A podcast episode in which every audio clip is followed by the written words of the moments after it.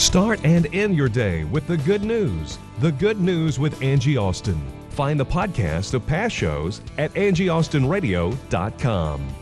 Now, here's Angie Austin and friends with the good news. Well, praise the Lord and God bless you today. This is Beatrice Bruno, the drill sergeant of life. And you know what? It's just a good day to be a friend. But I got a question for you today. Are you a friend? Can God call you somebody else's friend? And the reason I asked that question is because a, a, a good friend of mine, she said to me that she was having a conversation with God, and He said, Your friend thought about you. And at first I was like, Well, who is she talking about? And then I realized she was talking about me. And I, I thought about it later on. I said, God called me her friend. And what a, Jesus said, He is our friend. Hmm. And so for us to be called by God a friend of somebody, that's a, a high honor and privilege. Hey, I, I'm just I'm just excited about that. I'm excited to be sitting here with Leslie and Doug. And um, how y'all doing today? Super good. Good. How are you? Doing I- good. you know something, y'all look good. They've been on vacation, y'all. They been and got some sun and fun in, and, and so they're looking good this morning, looking all fresh and, and refreshed and rejuvenated and vital. Come on, let's go run a 5K. Let's do it. Uh oh, see, that's what I'm talking. Doug, I'm not sure we're all here. but see, Doug, you didn't say anything. You Well, didn't he- say anything about running that 5K. He's pulling up the rear. Oh, that's what it is. Yeah. Okay. Well, just throw some water on me when I pass by you. Just throw the water on me. But you know, just thinking about friends and and what is it like when God says somebody is a friend, and a, a friend is not somebody that that they intended to be that way. I don't mm-hmm. think. I, I really don't because sometimes I mean, yeah, Jesus, Jesus decided that he was going to be our friend. Okay, and there was no two ways about that. And he said, "I am your friend." But with the people in our lives today, how do we know if they're friends or not? Hmm. And and for God to say something like to my friend, "Well, your friend thought about you," that just uh, Leslie, it blows my mind. Hmm. It really does. Mm-hmm. Because what does God say in conversations to others about you? I never ever have even thought like that. Yeah, That's cool thinking. yeah, yeah. Yeah. And you know, Doug, when you think about it, how does God talk to Leslie about you? You know, and it's, it's something that we need to hmm. consider. Mm-hmm. You know, what does he say? When he told the devil about Job, he said, Have you considered my servant, Job? Mm-hmm. Okay. Mm-hmm. What is God saying about us to other people? Hmm. You know, what are we saying about ourselves to other people? Mm-hmm. Mm-hmm. Because, see, God has something entirely different in his mind about us than we do. We can say, well, I'm not very smart. I'm not very pretty. I'm not very this. I'm not very that. But God is saying, look at my child of excellence. Leslie is excellent. Well, and Doug like a is proud father, I just have an image of a proud father. Yes. Who, well, he talks to you personally. He also, when he's in the crowd of others, is just going, I'm just so proud of her. I just love her. Yes. Mm. Have you seen what she's done lately? You know? I love that image. Woo, I can shout on that right there because that's just good. That's flat out good. And and you know, it, it brings to mind um, this. There's this good news story we're getting ready to listen to about a young man who comforted a son. Uh, this this family, um, their son was in a, a very bad accident, and um, he was at the point where he was getting ready to pass away. And this young man that didn't even know him. That's why I say, do we really know what a friend is? And a friend isn't somebody that you may have grown up with. It may be, be somebody that may come to your time of need right there on the spot. Through 22 on August 8th, which is the day that he had passed. Two young men, both 22 years old, connected through tragedy. It was my birthday, and I, I just, I've never seen anything like that in my life, and I had, I had to stop and make sure, you know, the person's life was okay. Corey Helton met Nicholas Kraybot during his last moments in the middle of 435 after a terrible car accident on Thursday. Now Nicholas's grieving family is meeting Corey for the first time. so many emotions. Um, when I met him, I I didn't want to overwhelm him. I was a little nervous. This was a lot for him. This was a lot for a 22-year-old to have to see, to live through. So I, I tried to think about that. But then I hugged him, and all I could do was cry. Corey says he was two cars behind Nicholas and after the crash ran to find Nicholas struggling to breathe. Corey lifted Nicholas's head. I was rubbing the back of his head, you know, and I was like kind of tapping the back of his head, letting him know, you know, someone's here for you and that, you know, that you're not alone. Know somebody else that was there that could do that for them. There's no words. There's absolutely no words. It, was, destiny. While they'll never be able to hug their son again, they say having Corey is the next best thing. I feel the comfort of Nicholas. I really feel the comfort. Um, and that's that's enough for me at this point. It just makes us cry every time here. I mean, just think about it. Okay. This woman lost her son, but she she's comforted in the knowledge that somebody was there. Yes. A friend, if you will, was there at that last moment to raise his head up and say, "Hey, I'm here for you." Yeah, girl, I know. Doesn't it, doesn't it just Too touch your heart? It's too much. Oh I my know. gosh. We've just been joined by our good friend Donna Hetzler and, and Hi. you came in on the top the back end of yes, it. Yes, but it was an emotional jerker, wasn't it? Yeah, yeah, it really was. And poor Doug, I see you sitting over there, brother. Are you tearing up? I'm awake. I'm awake. I'm, just, I'm just thinking about all the opportunities we have knowing Jesus to be a, a friend who gives somebody, a stranger, a nice word or a, uh, comfort somebody at that level, which is really meaningful. But we have opportunities all the time That's to, right. to, to be the light of Jesus to the world. That's right. That's exciting to me to think that God sees me as a friend to a stranger. I never quite thought of it that way, but you know, to my friends, of course, I'm a friend, but to the stranger in time of need, Mm-hmm. I'm equally a friend. Amen. Amen. And and that's what I believe is that's what it's all about is being friends to to each other even when we don't know each other. You know, th- hmm. think of the power of a little child transferring from one school to another, going into that classroom for the first time, not knowing anyone, mm-hmm. not even the teacher. Mm-hmm. And then some little girl, a little boy that's sitting at a, a desk adjacent to them saying, Hi, my name is Connie. I want to be your friend. Can you imagine the impact of that? Can you imagine the impact of, of somebody that's lost, that that has no one, and you are given the opportunity to say, "Hey, let me help you with that. I'll be your friend." Absolutely. and not even a young child, right. but as adult men and women. We, uh, the Jericho Girls, have a closed Facebook group called Jericho Girls Connect. And we just had somebody join our group. And we were asking about who's your best friend for the month of August and how long have you known your best friend? And one woman said, I haven't had a best friend in 37 years, and I don't know how to connect or what friendship looks like. Oh, And I just sat there rereading 37. Wait, wait, back up. 37 years. So, you know, we welcomed her and said, Sister, you are free to mm. discuss and to be yourself and to just connect with us. And it's God gives us that connection and we are wired for relationship. So I said, It's in there. You know how to do it. You've just been with the wrong set of sisters. So welcome. You're here and we're going to mm. hopefully take her by the hand and teach her how to connect and be a friend. So, Beatrice, like you said, not just a young child in school, which is such an impressionable age Yes. and time to do that, but also for those who are broken, hurting, and haven't had those friendships in years. Isn't that something? Well, sometimes it's it's way easier even than reaching out and becoming lifelong friends or stuff like that. Uh, another time I took an example from you guys is I was picking up dinner for the family the other day, and the girl behind the counter was just you could tell she was just not happy. And so while she's like, "Okay, it'll be just a minute," and I said, "Oh, okay. Uh, like, how was your day? Like, are- is everything going okay today?"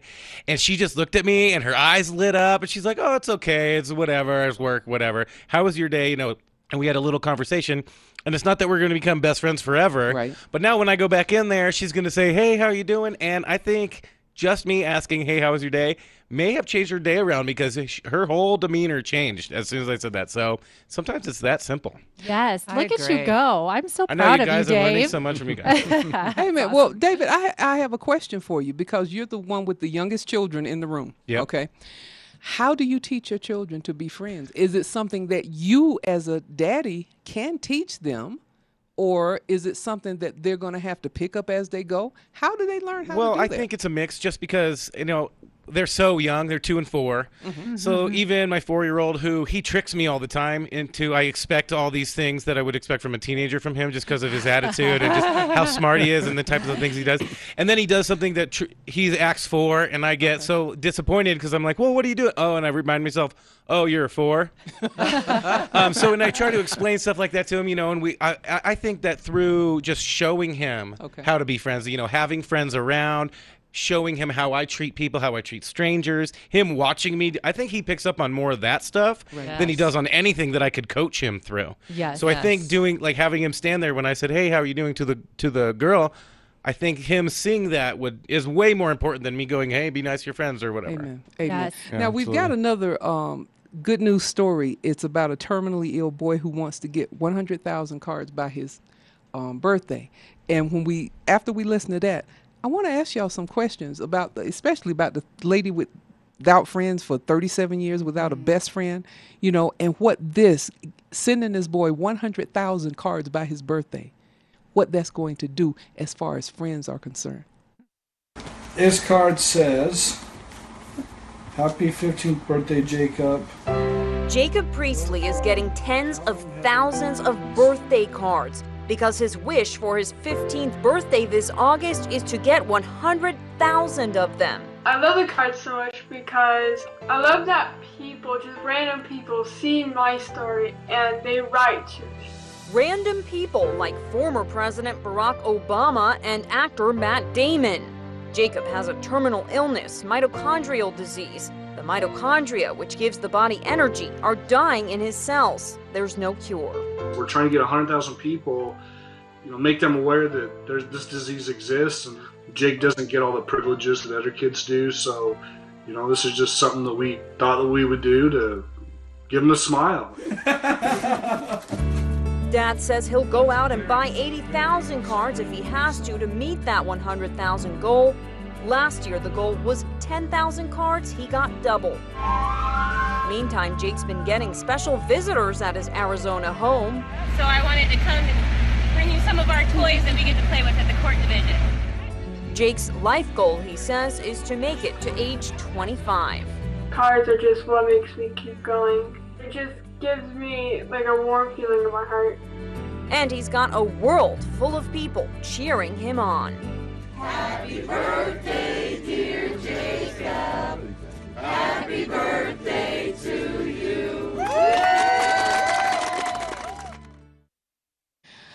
Okay.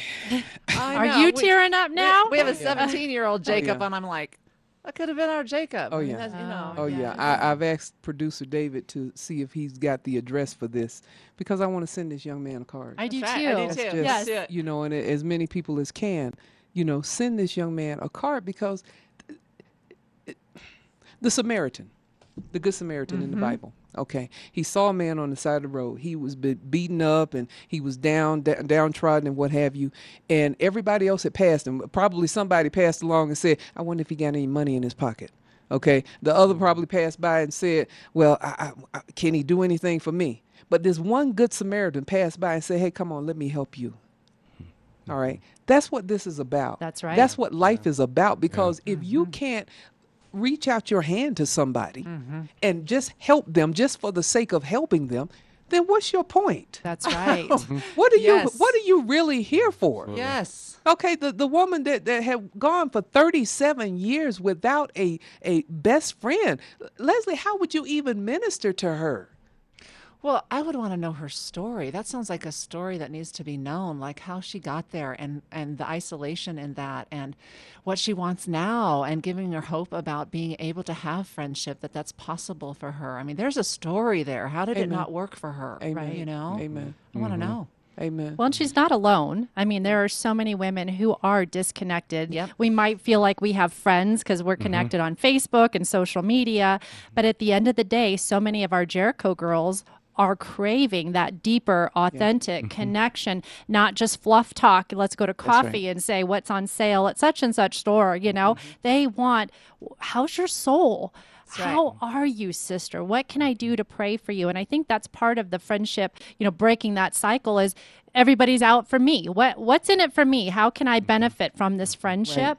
And uh, But everybody longs for the same three things, which is to be seen That's and heard and known. That's right. And when you walk around in the world and you don't feel known, Mm-hmm. that's where loneliness is. Right. You have to get to that deep place with each other, that real place of sharing. Amen. Boy, this is a, an affliction of men too. Believe me, Mm. the average man doesn't have a whole lot of friends, and if Mm-hmm. they do, they're talking about the Broncos and whether they're going to win Come the on. Season and who the next quarterback is. So, right. you know, we don't we don't know how to oftentimes find and engage in really authentic relationships. You were just talking, Donna, about what would go into a conversation. What, what, how's what's your what's your how's your heart? How's your spirit? You know, how can I reach out to you? And I think if we have a mindset that God's working through us to touch the heart of anybody that comes our way, let alone our need to have our hearts touched too, that changes the game. That changes the game a lot if we have that mindset and we're willing to live like that. Amen. Well, I think one way to get that is to put yourself out there and to do those things because once you do those things, they come back to you, you know? Yep. That's So right. uh, this is one way to do it. We were just talking about Jacob Priestley. Um, he, I found his address. So if you want to send him a card, it's Jacob Priestley, P R I E S T L E Y, at PO Box 855, Queen Creek, Arizona 85142. So Queen Creek, Arizona 85142. And then you can also follow him on the Adventures with Mighty Jake on Facebook. So look up Amen. look him up on Facebook, The Adventures of Mighty Jake. And you, like it, it is hard for men to do this. It's hard for men to reach out, but even if it's something as simple as writing Jake Priestley a card, it might I don't know, open you up to something else or open up some sort of something will come back to you maybe somehow just because you put yourself out there. Well, I think too. I think if we look at every man or woman out there as a, as a Jason Priestley that needs a card, mm-hmm, maybe mm-hmm. not dying of cancer or what what that disease is, but there's human need everywhere around us, and nobody's without it. Mm-hmm. Amen. So we have opportunities right and left, really. Amen. that's a great message. Everybody needs a card every right. single day. That's right. I like that. and you know we're in such an electronic um, era Yes. that we forget how to actually put a pen to paper and write something Mm-hmm. you know hey y'all we got about three minutes this time goes by so quickly and i think all of us have been um, just really just hidden by hit by these two good news stories that we've heard today so doug and leslie what's going on with authenticandtrue.com Well, we're back at it after a week of being away on vacation, having a great time in Mexico. And we come back to, of course, like more work than ever because people have been in wait. So we're just making that shift back into our practice. Had big full days yesterday seeing clients and felt great. amen And But when, when you get away for a week y- and you, you kind of get away from ministry, Uh-huh. it's interesting to step back in. Yes. And you really know your calling because it's not hard, it's not necessarily easy, but we're I back where we're supposed to be, and it feels Right. good. I'd seen three women in a, in a row, and I just stopped and I was like, I forgot, even in a week, how hard this work is. Meaningful, but very hard. it's draining yeah, Yeah. yeah well, to listen intently, you know, and Yeah. you're like, wow, okay, here we go. Hey, folks, y'all can get in touch with Leslie and Doug at authenticandtrue.com. They're ready to bless you, Hmm. okay, by ministering to you and talking to you and being your friends. Donna Hetzler, what you got going on? I'm trying not to be overwhelmed with my overwhelmed conference. How's that? I need to go to Mexico, I think. That is awesome. So true. Yeah, so we're just gathering and getting ready for our big conference this year, November 4th. It's at the Hilton Embassy Suites in the Denver Tech Center, and we want you there. Yeah, we our whole idea is to alter your perspective of what overwhelm really looks like. So find us on Facebook or jerichogirls.org and you can come to the conference and get filled up so you can overflow to others and, and be a greeting card every single day, like Doug says. Amen. That's good. That's good. Well, praise the Lord. And how did they get in touch with you about that? They can go to jerichogirls.org or find us on Facebook, Jericho Girls Connect. Amen. Praise the Lord. And this oh. is Beatrice Bruno, the drill sergeant of life. Let me tell you, if you want a friend, you need to know Angie Austin because she is a real friend. She has, and I'm not talking about a fake friend that, that's here today and gone tomorrow. I'm talking about a real friend. She allows me to come in when she's not able to be in the studio and to sit in for her because there's she's unsubstitutable. But I just want to just give a shout out to Angie and, and say thank you, friend. So this is Beatrice Bruno, the drill sergeant of life. I will be presenting this Friday at the Cry Loud Spare Not Prayer Summit mm. here in the Denver Metro. If you want more information, contact me, Beatrice at drillsergeantoflife.com. So, God bless y'all. We love y'all with the love of Jesus, and we will see you next time on The Good News with Angie Austin and Friends. Bye bye. The good news of Jesus for you in high definition radio and streaming at 670kltt.com. This is KLTT Commerce City, Denver. Hey, this is producer Dave with the good news. You know, Angie's always talking about how much she loves YMCA of the Rockies, but I don't ever get to talk about how much I love YMCA of the Rockies. YMCA of the Rockies in Estes Park is located just between Estes and Rocky Mountain National Park. It is the best place. I grew up going there. I went to summer camp when I was a kid. I actually went through the leadership program. I was a camp counselor at YMCA. It is one of the best things. It shaped who I am today. It is really the ideal vacation for everyone. You can do a vacation there, you can have a reunion there, they have weddings. If you want to take your coworkers there, they have conferences. It is the most affordable thing. You don't have to leave the state to go on a really good vacation. If you just want to hang out, you can do that. Or if you want to go on an epic adventure through the mountains, you can also do that. At YMCA the Rockies, they put Christian principles into practice through programs, staff, and facilities in an environment that builds healthy spirit, mind, and body for everyone. It is so affordable. Go to ymcarockies.org for all the information you'll need. Your next shopping trip could change the lives of some very special people right here in Colorado. When you shop at ARC thrift stores, you'll not only save money, but you'll also give back to our community by helping people with intellectual and developmental disabilities, just like these ARC ambassadors. A lot of people they have misconceptions about people with disabilities. A lot of them think that we can't do things that other people can do, and that's just not true. We, can do what other people can do. It may take us a little bit more time to do it, but we can. We're just like any other human being. We have feelings and we have emotions, and if given the chance, we can shine. And I think that ARC has done a very good job at showing that. I like it there, and it helps me out to learn about reading off the labels and stuff. Like helping out different people, a lot of different people I help out. Find the ARC store near you at arcthrift.org. It's nonprofit, and it's a great company to work for and a great place to shop. And remember, every Saturday, you get 50% off most items in the store. Billy Hallowell with Faith Wire is joining us, and we love having Billy on the program because uh, he gives us stories of hope and faith and inspiration. But the uh, one of the top trending stories has to do with Charlie Gard and an important decision that has been made. Welcome, Billy. Hey, how are you? Oh boy, this is a tough one, huh? You know, it, this is um, it's a really depressing and sad story because we've seen Charlie Gard's parents, Connie Yates and Chris Gard, fight for their child, fight to get experimental treatment, fight on instead of seeing him be take off, taken off of life support. What we're now seeing is that the family has given up um, a doctor who came from the U.S. over to the U.K. to examine Charlie has found that his muscles are just too weak, that there is really almost no chance of recovery. Um, and so the parents now, they put out a very lengthy statement, and they also delivered that statement this week in a very emotional press conference. They wrote a little letter to Charlie saying they were so sorry they couldn't save him, but they made it very clear that they believe it was the time, it was the waiting, the ongoing waiting, the fight between the hospital and them. Meanwhile, he's on life support. That really contributed to his inability to be healed. So they're not saying that they think he was, you know, unhealable the whole time. They believe that he could have been healed had the hospital acted faster and that they were robbed of that opportunity. So there's a lot of elements at play here still. Um, they claim that the hospitals and doctors in the U.S. and Italy were still fully willing to, you know, treat him before they realized that the muscles had deteriorated. So it's a very sad story, and they've asked for privacy as they say goodbye to their child.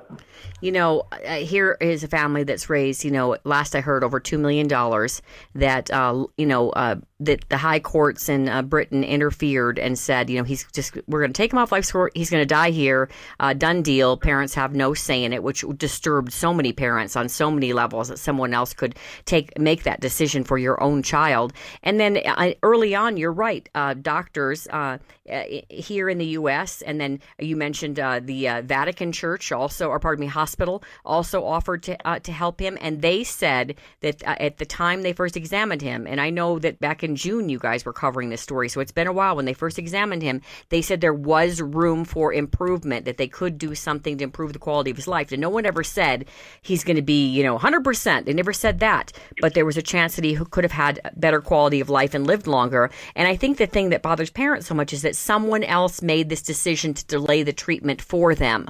Yeah, and this has been going on since October. So Oh, you're talking about goodness. a delay in treatment that went on for months. Um, yeah, so we don't know all those details. We haven't we haven't seen his, his medical documents. I think it would be very interesting to talk with the doctor from Columbia Presbyterian who went out there because he Right. has seen, as far as I know, all of those documents, and he would be able to probably say, "Yeah, we could have saved this kid if we were able to do that in December." You know, but here we are, halfway through the next year, and he's been on life support this entire time. So it's a very either way, no matter where people stand on this, it's a very tragic and sad ending to a very um, emotional story. Very, very emotional. All right. Uh, in terms of uh, other trending stories, uh, this one I think is a little more uplifting. Uh, this has to do with a photo that's going viral, and uh, it's another popular story on a Faith Wire for uh, very different reasons than Charlie's. What's this about? Yeah, this is just one of those things. Somebody saw something in a Walmart that really moved them, and so they posted the picture on Facebook. And what they saw was a blind man being guided hand in hand with a Walmart employee who was helping him shop. And so this, you know, staff member is just going out of her way to help this man find the things that he needs. And so this other shopper noticed it. She snapped a picture. She published it, and people are really um, paying attention to it. It's getting a lot of attention. I think we look for these acts of goodness you know, in a time when it feels like there's so much chaos going on that, you know, when we find these things, we sort of latch onto them because we want hope, you know, in humanity. And there is hope in humanity when you look out there and you see these stories. So uh, just a, a fun, inspirational story there. Yeah, I thought it was neat too, and I think that there's so many little glimmers of that. There, I feel like there's um like one out of ten kind of like exceptional employees that stands out. There's one little sweet lady when I check out at Walmart. I try to look for her. She must weigh 80 pounds. She's a little teeny Asian woman with the biggest smile on her face, and I'm like, how can she be so stinking happy working at, as a Walmart checker? And I don't mean like you should be unhappy. I mean she is happy like she is the Queen of England happy. You know what I mean? Like Right. she is ha- so. Exactly. So I check out one day with a bunch of Christian books for uh, a women's conference where I was speaking, and she said, "Oh, this is the only way. This is how he gets you through. He's the one. He puts a smile on my face." I said, "I knew it. I knew it. I knew. I knew you were a Christian." so now I look for her, and it's like for that lady when I check out at Walmart to put a smile on my face every time. Like that's a gift. You can minister to people wherever you are planted. Oh, absolutely, absolutely. And, and you know, you see these things all the time. I was walking in Manhattan today, and I, a guy um, working at a, a doorman, working at one of the um, hotels, somebody dropped money on the ground, and he was screaming after them to pick it up. He could have taken that money, you know. And I'm walking by, seeing this guy trying to flag the person down, and I'm thinking, man, you know, there are. You have to look for those good moments. We're so surrounded by the bad, but there is a lot of good out there when you look for, or sometimes you stumble upon it, like the, the woman in Walmart, or like me walking down the street and seeing that. So it was, it's encouraging when those moments happen. I agree. All right, another story that's trending has to do with a uh, homeless man who was interviewed in 2015, and two years later. Uh, well, just give us the, give us the update and uh, give us the, the the background first. Yeah, it's this really strange story about a homeless guy who essentially was at a soup kitchen in December of 2015. A local outlet in Rochester, New York, interviewed him, and um, he just gave a couple quotes about how thankful he was for the food or whatever, um, and how he was trying to get back on his feet.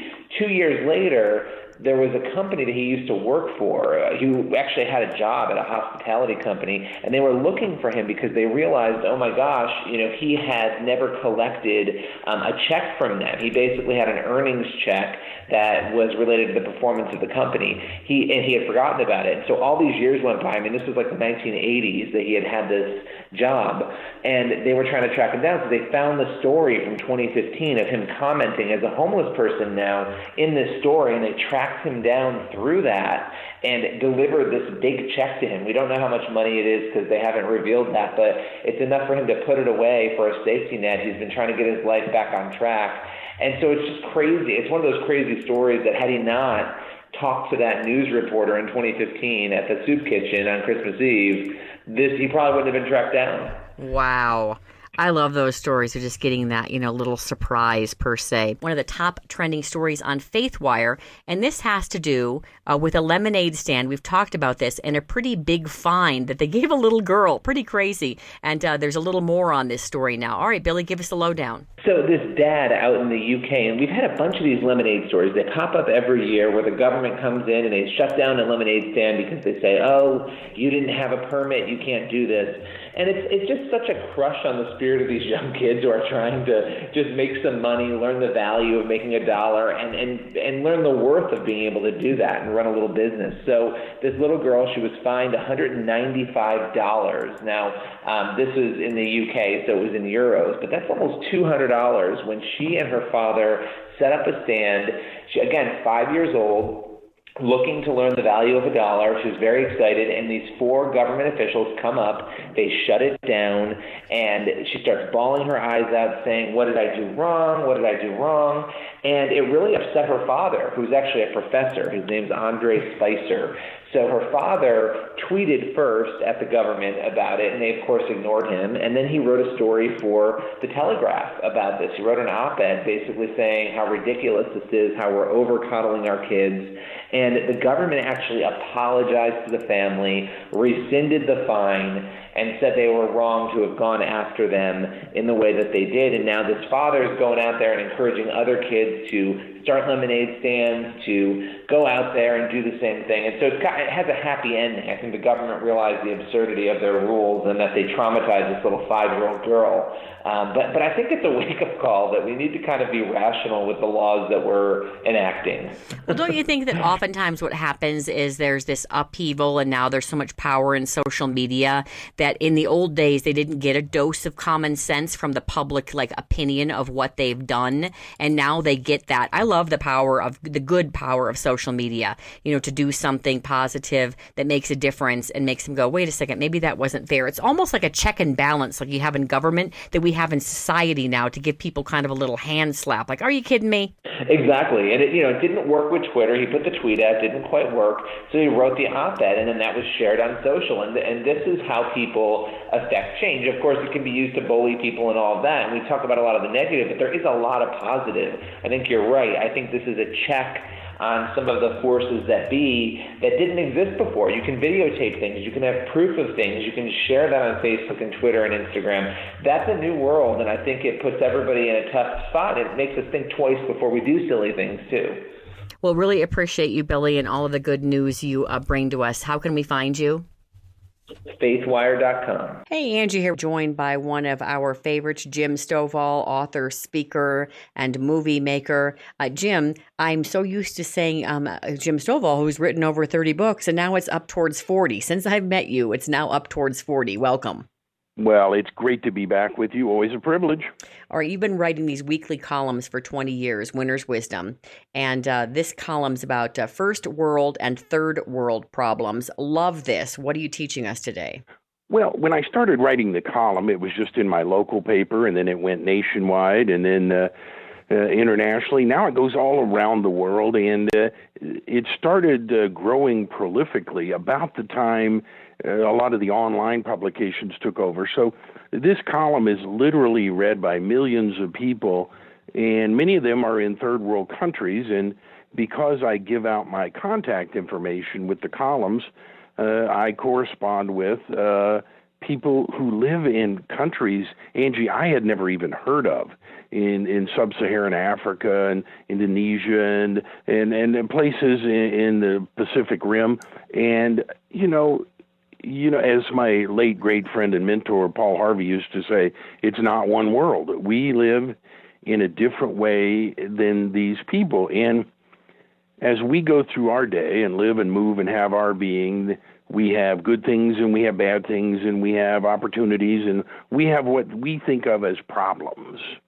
And you know, I I think sometimes we need to stop and exercise our gift of gratitude and realize that most of the things we here in America call problems are really just minor inconveniences. Uh, you know, one of our biggest problems here in America is obesity, and uh, people are going to bed hungry all around the world.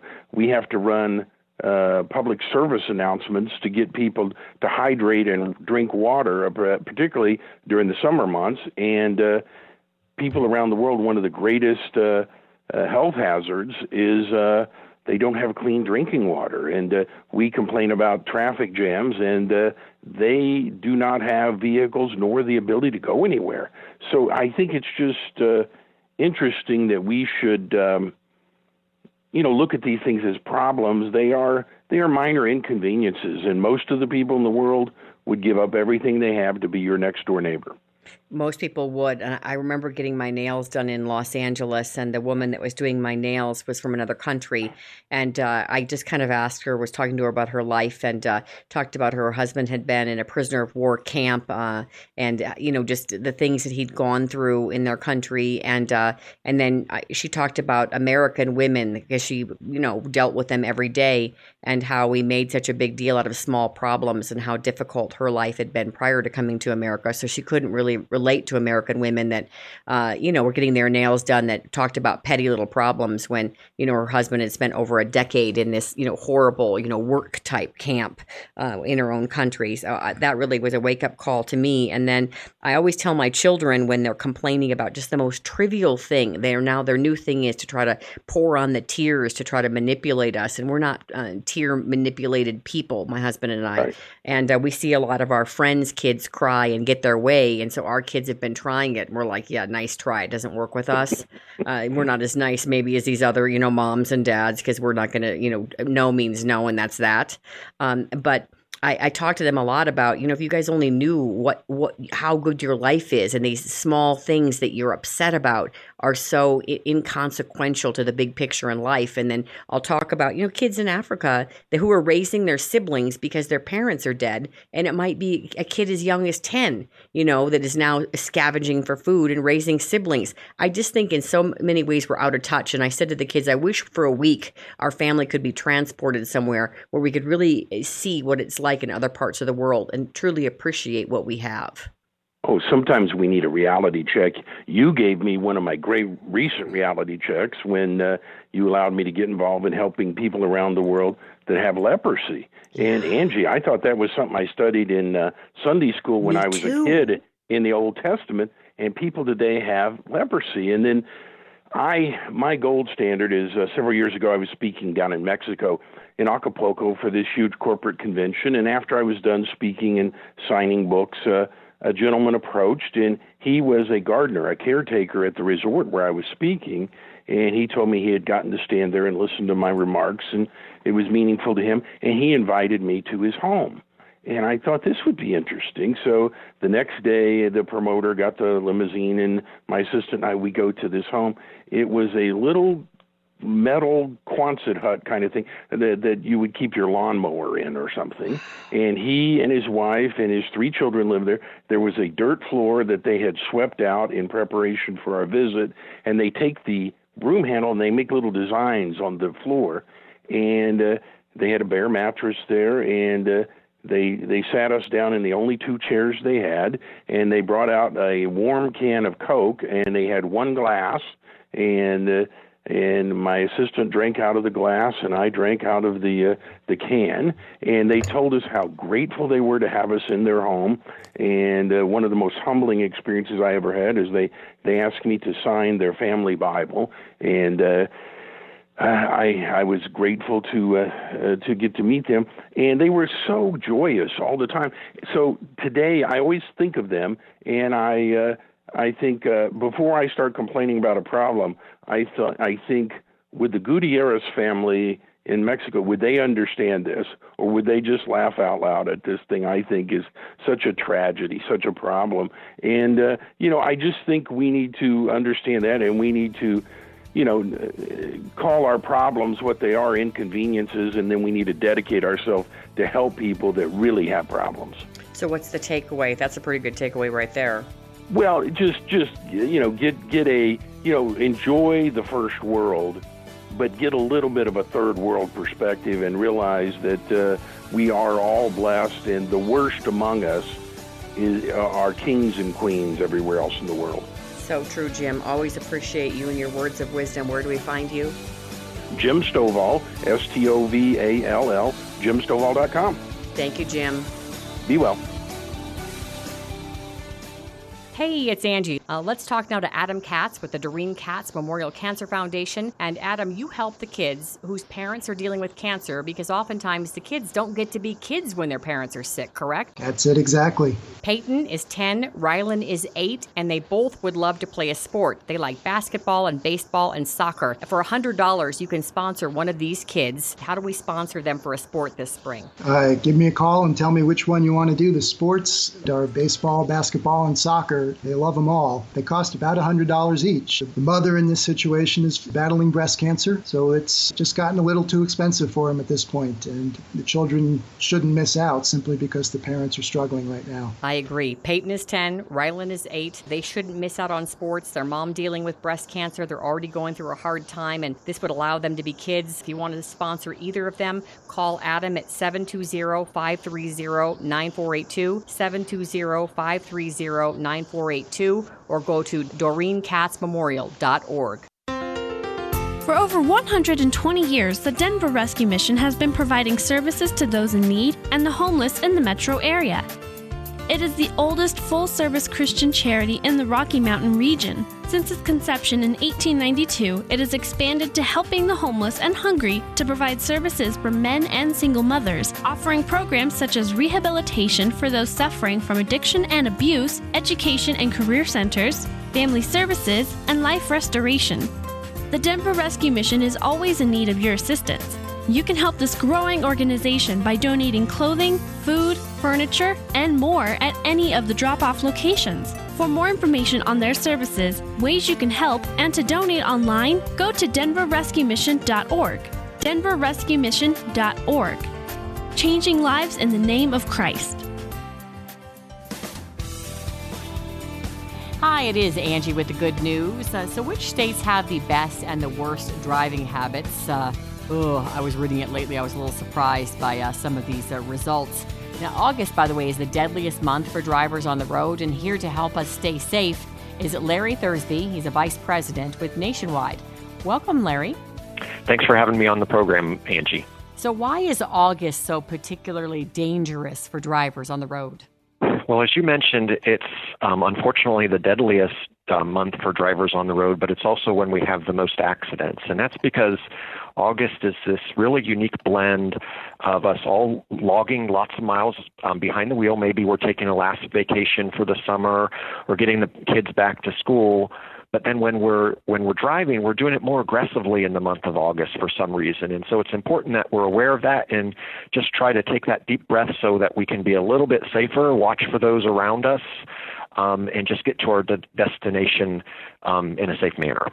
Okay, how about some simple tips that people can adopt to stay safer on the roads? And they really are simple and intuitive. Um, we found that if you don't follow the car in front of us too closely, we need to stay aware of what's going on, uh, on around us, and then just don't be in a rush. Now, as simple of all, all as that sounds, about three quarters of our trips are as a single occupant, which means there's only one person in the car, and that's the driver. And that's why Nationwide came up with a program called Smart Ride that will help give feedback and tips to drivers on their behavior so that they can learn to be safer even though there's no one else in the car to kind of give them that coaching.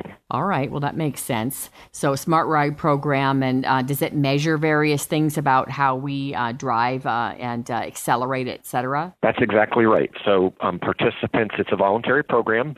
Um, you can participate by either installing a device in your car or downloading an app. Both only take about 10 seconds.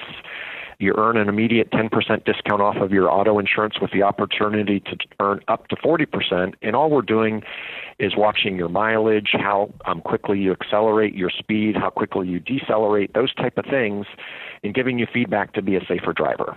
Well, my mom definitely would get the 40% discount. I'm like, oh, can't, I don't even know how you accelerate that slowly. Okay, so hard braking and fast accelerations, uh, those indicate whether you drive, are, are indicative partially as to whether or not you drive safely or not. Is that right? Yeah, that's right. What we found is drivers who have more of those types of incidents tend to have more accidents. And what we believe is happening is that's really just drivers trying to go a little bit faster than what the conditions around them allow for. And certainly when we're in congestion, we've got to stop and go. Um, but just it's the reality. If you pass that one car in front of you, you might get there five seconds earlier, but you're putting yourself and others in greater risk um, trying to maneuver around, again, accelerating quickly, getting around them, and probably having to slow right back down because there's another car right there in front of you again. Exactly. I'm just shocked in heavy traffic when people race by you to get in front and then have to slam on the brakes. I'm like, really? Like, it just makes no sense to me. I know common sense sometimes isn't so common, but goodness gracious. So let's talk about uh, uh, states where they have some of the top offenders, you know, where aggressive driving habits are uh, known to be prevalent. You know, some of the worst states for driving. Let's put it that way. Right. And, you know, they're not going to surprise folks. It is where there's a bunch of congestion. And so it just, it can grate on your nerves and, and probably create riskier behavior. So those are places like Atlanta, Georgia, the District of Columbia, New York City, all of the traditional places, places. And, and I know all your listeners probably feel like, well, there's a lot of congestion in, in Denver. And, you know, there, there really is, but that doesn't necessarily mean that it's um, less safe, right? It's these other cities that really you have congestion and really aggressive behaviors that are occurring. Interesting. Okay, so well, how many smart ride drivers are there? Um, we've had over 3 million drivers go through the program, which is great. It's been around for about five years now. But at any point in time, there's only 40 to 50,000 people participating, and that's because we only um, ask you to share your driving with us for a period of about three to four months. After that, um, you've earned your discount. We lock it in for the life of your vehicle or policy, and um, and hopefully you take the tips that you've learned along the way with you um, for the future, so that you become an even safer driver. Wonderful. All right, how can we get more information, Larry, on the Smart Ride uh, program? Thanks for asking. All your listeners need to do is go out to nationwide.com and search on the term Smart Ride. There'll be a bunch of information, including safe driving tips and how to enroll, or they can talk to any local agent in the uh, Denver or other areas of Colorado. We have a bunch of great agents there that uh, would be happy to help them. Wonderful. Thank you, Larry. Thanks for having me, Angie. Thanks for listening to The Good News with Angie Austin. Find the podcast of past shows at angieaustinradio.com.